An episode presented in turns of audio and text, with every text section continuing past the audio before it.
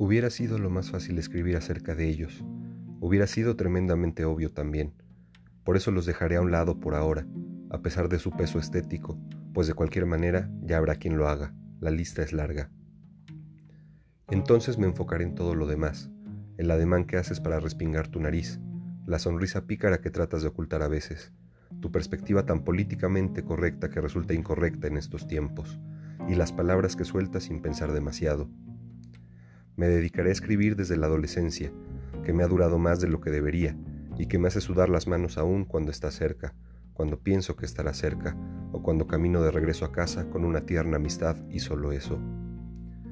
Pero aquí me tienes, hilvanando sílabas de cintura angosta, como tú, para que quepan en el papel y en la cartera, tratando de imaginarte para no recordarte y no pensar en esos grandes ojos azules, para que no sea fácil escribir de ti.